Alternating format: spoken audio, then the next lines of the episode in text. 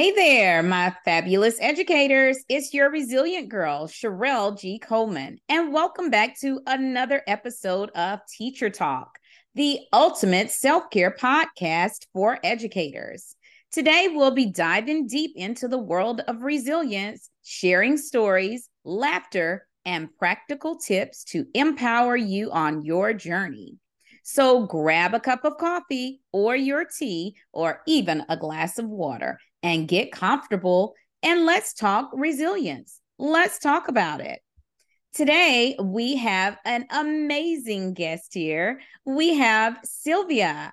Sylvia, can you tell us a little bit about your journey as an educator? Hi, dear. Uh, my name is Sylvia. I'm a math teacher in Holyoke Public Schools in middle school. This year I was the math teacher of seventh and eighth grade. But my journey as an educator started more than 15 years ago in Spain. I'm a telecommunications engineer, but after some years of working in different international companies in Germany and in Spain, I decided to make a turn in my life and being a teacher. So I started as a teacher in a university. I was in computer science university during two or three years, and then I jumped into high school. And I have been teaching computer science in Spain for 15 years. Uh, four years ago, I came to the United States, to Santa Fe, New Mexico, and I was teaching math in high school and it was a very good experience. I came with my family, and this year I came again to Massachusetts, and I was working in uh, Holyoke Public Schools. And uh, yeah, that's my trip as an educator until now. I this summer I'm coming back to Spain, and I will be in high school again. Oh, that sounds like a great journey. I mean, you talk about worldwide. I love that. And you've had experience at the university level and the middle school level, it sounds like. That's awesome. And you started off as an engineer? Yes, yes. I'm engineer and I was working in Daimler Chrysler in Germany and also in some uh, textile companies in my area in Spain, in Valencia. And yeah, after some years of that work, I changed to for being a teacher. Oh, I love it. I love it. So let's talk about some differences you've seen in different places. So this is exciting. So can you just start our journey by telling us a little bit about the differences you've seen in the school systems in the US opposed to Germany, opposed to Spain? Yeah, uh, I think the the main difference start in the high school level because until uh, during elementary and during middle school, there are more similarities because students more or less have the same uh, subjects. And uh, yeah more or less the subjects are the same but the, in the high school i like in the united states more because they have more choices and they have the same hours for example as math as they have, for example, as theater, if they choose theater or music or cooking or whatever they decided to do. And so these subjects are uh, the same importance as math or as English. So that doesn't happen in Spain. In Spain, we always give more time to math, English, Spanish. The, there are more important subjects than, than others. And the high school here it doesn't happen. So I like because uh, students can be uh, successful in different disciplines, not only in math or only in English or in languages. They can be successful in uh, physical education, in basketball, or in art, or in, uh, yeah, because uh, when I was young, I studied um, that there are multiple disciplines. So there are people who are more uh, kinesthetic or more musician or more artistic. So I, I could experience that in United States in high school. So I like it a lot that. On the other hand, what is the about the level or about the discipline? I think uh, in the European system, people are more committed to study. Students have more interest to study because there are less uh, jobs and less money than here in the United States. So if you don't study in Spain, you don't find a work, a job. So people are interested and are competitive to study to get good grades and to be good at something they need it to to live oh and okay. here yeah i have found that middle school they are quite relaxed uh, it's difficult to engage them it's difficult to show them that studies are important so yeah i, I found that that difference so that is a huge difference so engagement is not a problem in Spain because they're hungry more for the uh, outcome, which is the job. Yes. Is that correct? Yeah.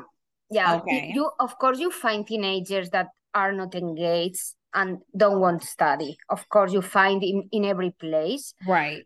But uh, yeah, in, in Spain you need it.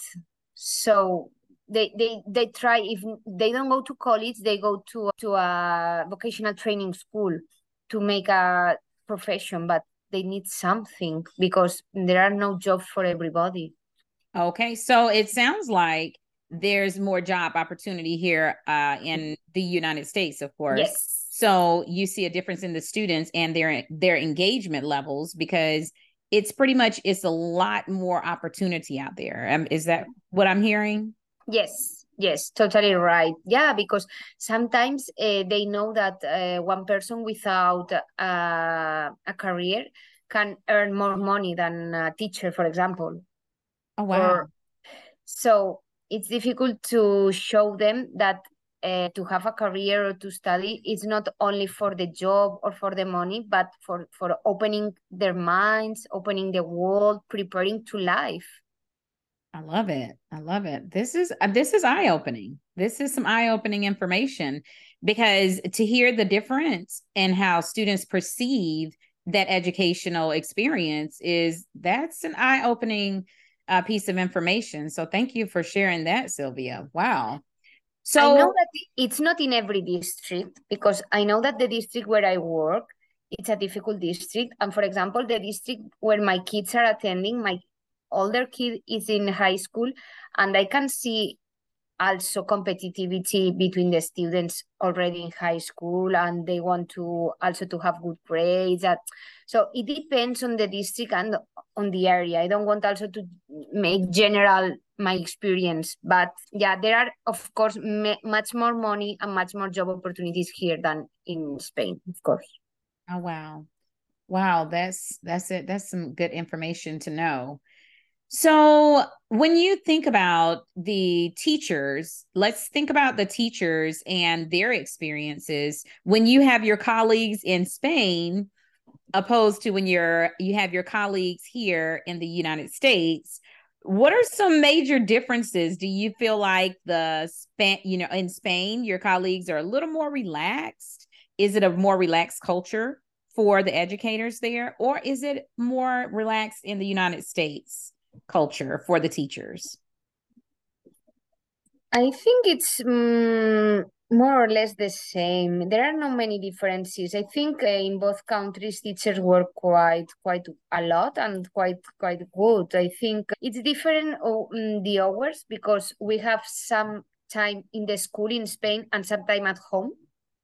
And here you do all your time in the school. This is the big difference but the way of working i think both places you have to prepare classes you have to review the work of your students you have to attend meetings you have to uh, meet with families.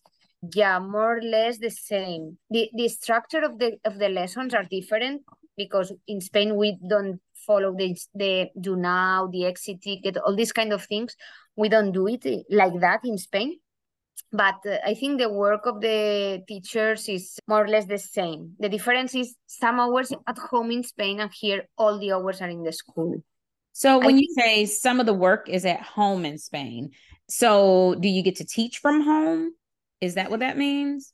Sometimes you teach from home if the study is semi uh, virtual and but the main is that you can decide if you want to prepare classes in the school or at home or you can decide if you want to review the, the work of the students at home or in, in the school. So you, you have a bit more freedom in Spain than here in that sense. So here we have the traditional sense of United States teachers, you have your breaks in order to plan and prepare, right? And yeah. so in Spain, what I'm hearing is if you want to leave early, can you leave early? Yeah. Oh, wow. I like that. Yeah. So you could That's totally nice. just leave and you can go home and prepare. Yeah. Okay. Yeah. Wow. Good. Yeah. I like that. I actually like it's that. nice. But which do you like better? Sometimes half and half because there are things, for example, I don't like to bring home the work of the students. So I prefer to do all the revisions and work of the students in the school, but I, I like prepare classes in my in my home because I have my own environment. I'm right. relaxed. I yeah. So that's what I was thinking. I like my own environment at home. So yeah. that that would be more my jam. But I can I can dig doing it at work too because as you said you kind of get to leave things at home and that's what we know about educators we are constantly taking some bag in and out of the classroom we don't yeah. get to leave our profession at work so mm-hmm. that's wow this is good. Okay so sylvia now we have to talk about those two dreaded words teacher burnout. So teacher burnout is way real like all over the world now. And these two words we're hearing more and more and more. The heavier the workloads are becoming for educators, it seems like teachers are ready to exit the field of teaching in lots of places. Students are being, it's more of the students' curriculum. It seems like it doesn't match the curriculum age and stage with where the where the students are since the pandemic. So students are behind about two years due to the pandemic here. We see more sub substitute shortages in the schools. It's hard to get a sub. We see heavier workloads coming down from administrators. You know, teachers need to do A, B, C, D, E, F, G instead of just doing A, B, and C now. And these are some pretty alarming things because there are alarming rates of burnout statistics that are out there. So the burnout rates are as much as four in 10 in all American K through 12 institutions. And the teachers are saying they're either always or very often burnout when they're given surveys lately. So, what we want to know is what can teachers really do to keep it together? So, how do you see teachers keeping it together in spite of all of the things that are being put on their plates? I think teacher burnout you can find every everywhere in Spain also, but um, I find here more more difficult the profession than in Spain. In Spain, uh, many people want to be a teacher mm. because it's uh, well considered by the society and uh, you have more recognition and more support from administration and from politicians. But here I find teachers quite alone. I think here they need more support from administration. I, find here that uh, the only important are the kids, but kids are also important for teachers. So I think uh, we have to build a triangle. The triangle is teachers, students, and family all together and sometimes uh, we don't feel that support from administration and from politicians. So they are giving us more pressure pressure work. So yeah that that so sometimes uh, it's better to go and be another profession that you can earn more money and not so much responsibilities. So mm, it's difficult.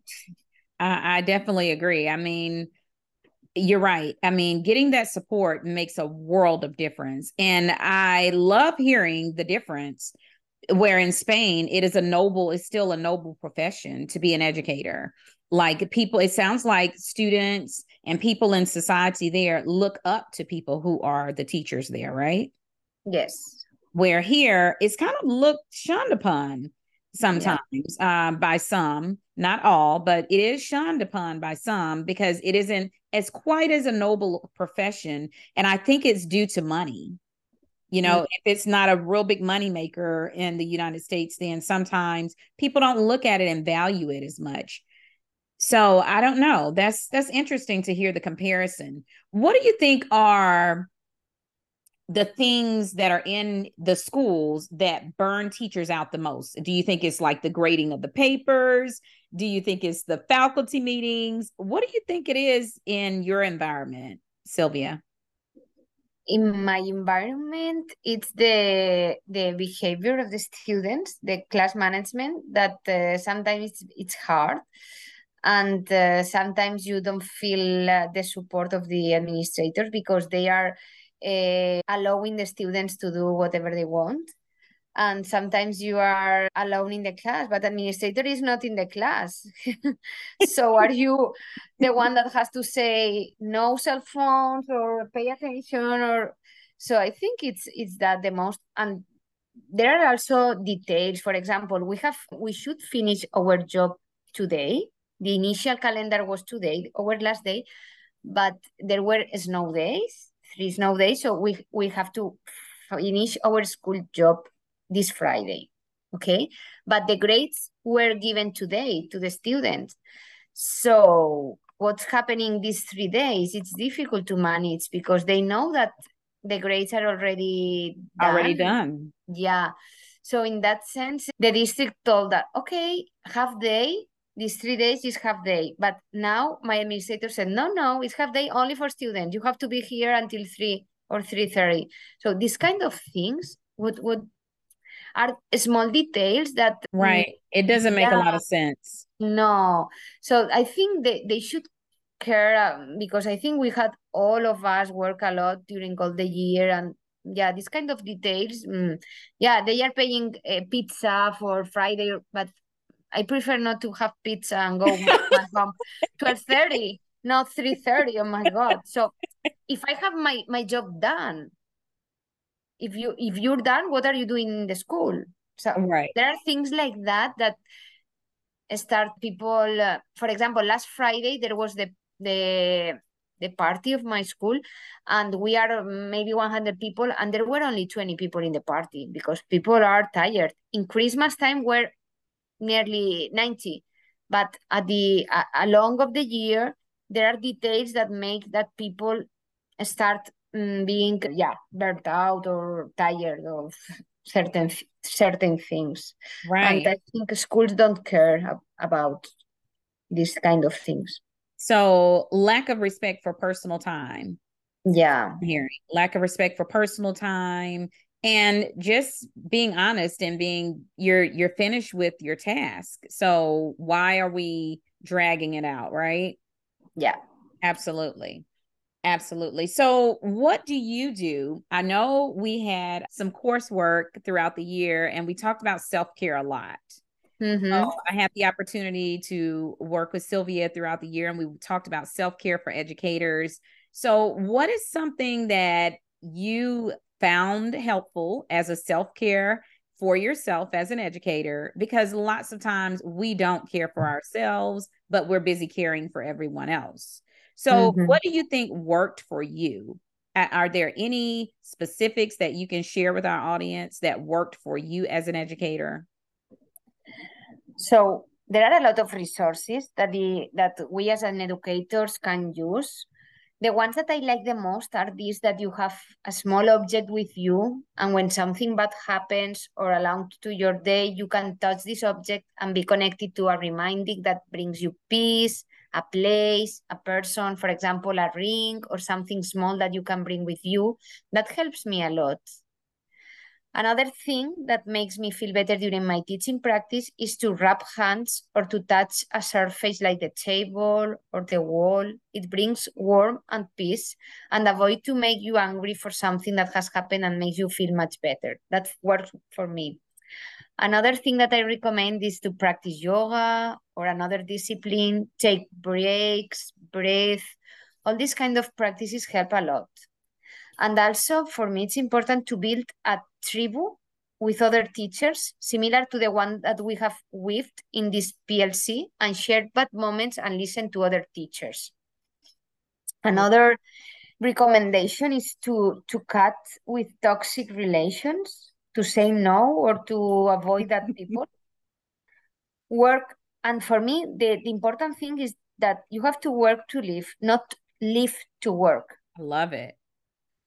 So you have to change priorities. Job is important, but not the most important thing. So check every day in which zone are we, our colleagues, our students, strategies that you can use in class, use a good posture, create an ergonomic workspace, care for your eyes, care for your voice, use relaxation strategies, mindfulness, meditation, eat healthy, practice sport, create resiliency. I love it. That in, includes cultivating our well-being, embracing our individual and collective assets and strengths, being solution focused about life's challenges, being compassionate, optimistic, and acknowledging individual and collective suffering with kindness.